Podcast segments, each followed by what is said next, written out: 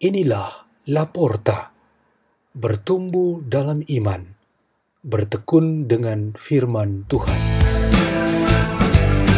Bersama tim Laporta, asuhan Peter Tukan, Imam Biarawan SDB, Salesian Don Bosco.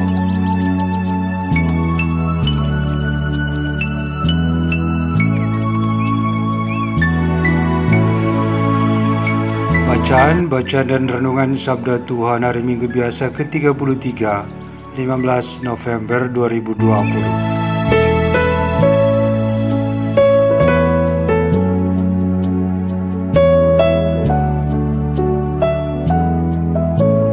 Pembacaan dari Kitab Amsal Istri yang cakap, siapakah akan mendapatkannya?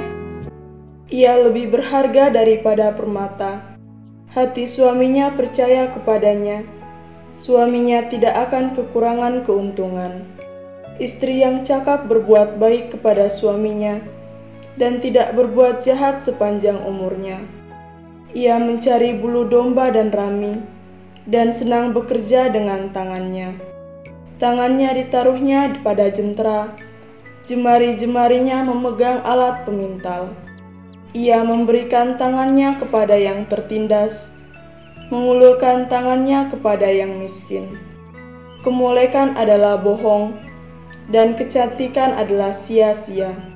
Tetapi istri yang takut akan Tuhan dipuji-puji. Berilah kepadanya bagian dari hasil tangannya, biarlah perbuatannya memuji dia di pintu-pintu gerbang. Demikianlah sabda Tuhan.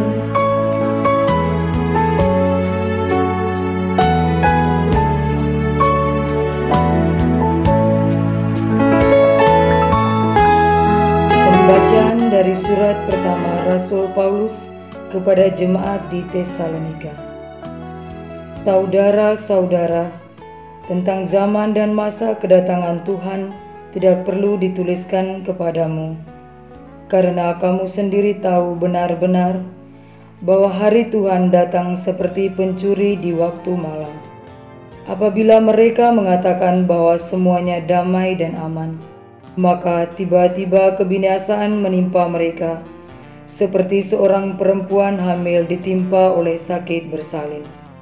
Pasti mereka takkan luput, tetapi saudara-saudara, kamu tidak hidup dalam kegelapan, sehingga hari itu tiba-tiba mendatangi kamu seperti pencuri, karena kamu semua adalah anak-anak terang dan anak-anak siang.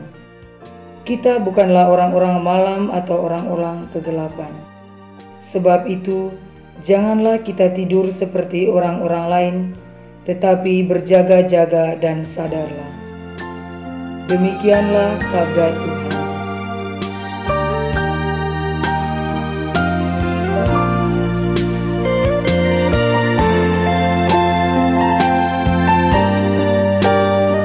Injil Yesus Kristus menurut Matius bab 25 ayat 14 sampai 15, ayat 19 sampai 21.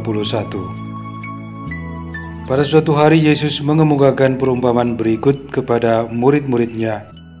Hal kerajaan surga itu seperti seorang yang mau bepergian ke luar negeri yang memanggil hamba-hambanya dan mempercayakan hartanya kepada mereka.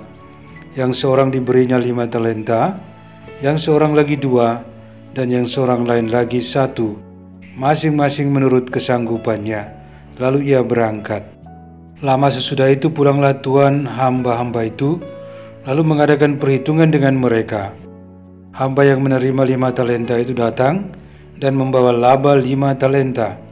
Ia berkata, Tuan, lima talenta Tuhan percayakan kepadaku. Lihat, aku telah memperoleh laba lima talenta. Demikianlah Injil Tuhan.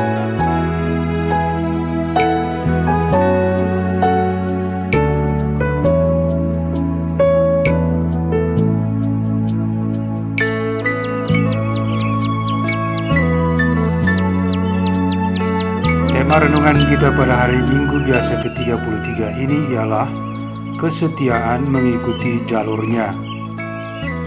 Orang-orang sering berkata bahwa kesetiaan umumnya gampang dipikirkan dan dibicarakan, tetapi sulit sekali diwujudkan. Namun demikian, ada orang yang berhasil mewujudkannya, dan buah kesetiaan itu memang sangat memuaskan. Hal ini terungkap dalam cerita seorang guru yang sudah pensiun. Sekitar 30 sampai 40-an tahun lalu, ia termasuk seorang guru yang sangat langka di daerah. Ia dianggap mampu dalam segala hal, sehingga banyak urusan di desa selain pekerjaan utama di sekolah selalu dipercayakan masyarakat kepadanya. Banyak sekali tawaran datang kepadanya untuk menjadi pejabat pemerintah atau suatu pekerjaan lain yang lebih memberikan kenyamanan, tetapi ia menolak.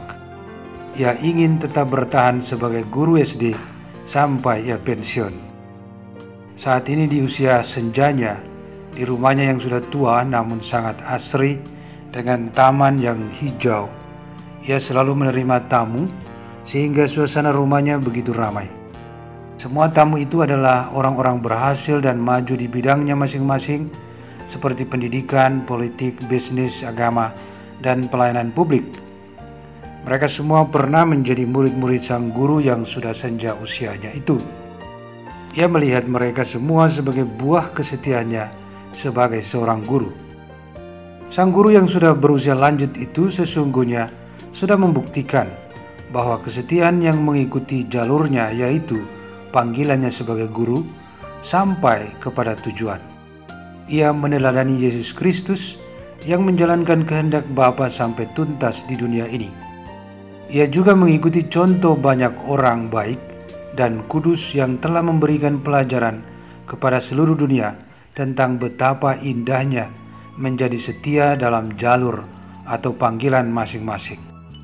Kitab Amsal di dalam bacaan pertama menggambarkan bagaimana seorang istri yang cakap dan bijaksana dapat memenuhi segala sesuatu yang diperlukan suami dan keluarga. Tugasnya sebagai istri dan semua pekerjaan serta aktivitasnya sesuai dengan panggilannya dalam hidup perkawinan. Setiap orang dipanggil oleh Tuhan dalam jalur profesi, pelayanan, dan pengabdian masing-masing. Dalam menjalaninya, ia dituntut untuk melakukannya secara bertanggung jawab, baik dalam proses maupun hasil pekerjaannya itu. Maka syarat utama yang ia patut penuhi ialah menekuni dan bekerja dengan setia sesuai dengan kepercayaan yang dimilikinya itu. Yang berhasil akan mendapatkan penghargaan dan yang tidak bertanggung jawab akan menerima resiko hukuman yang pantas kepadanya. Tuntutan kesetiaan ini sangat berkaitan dengan syarat bagi kita semua untuk menghadapi datangnya hari Tuhan, yaitu saat kematian kita. Kesetiaan ialah persiapan kita untuk menyambut Tuhan. Marilah kita berdoa dalam nama Bapa dan Putra dan Roh Kudus. Amin. Ya Tuhan, semoga dengan perayaan hari Minggu ini kami diberkati untuk semakin setia. Bapa kami yang ada di surga, dimuliakanlah namamu. Datanglah kerajaanmu, jadilah kehendakmu. Di atas bumi seperti di dalam surga. Berilah kami rezeki pada hari ini, dan ampunilah kesalahan kami. Seperti kami pun mengampuni yang bersalah kepada kami dan janganlah masukkan kami ke dalam pencobaan, tetapi bebaskanlah kami dari yang jahat. Amin. Dalam nama Bapa dan Putra dan Roh Kudus. Amin. La porta, la porta, la porta.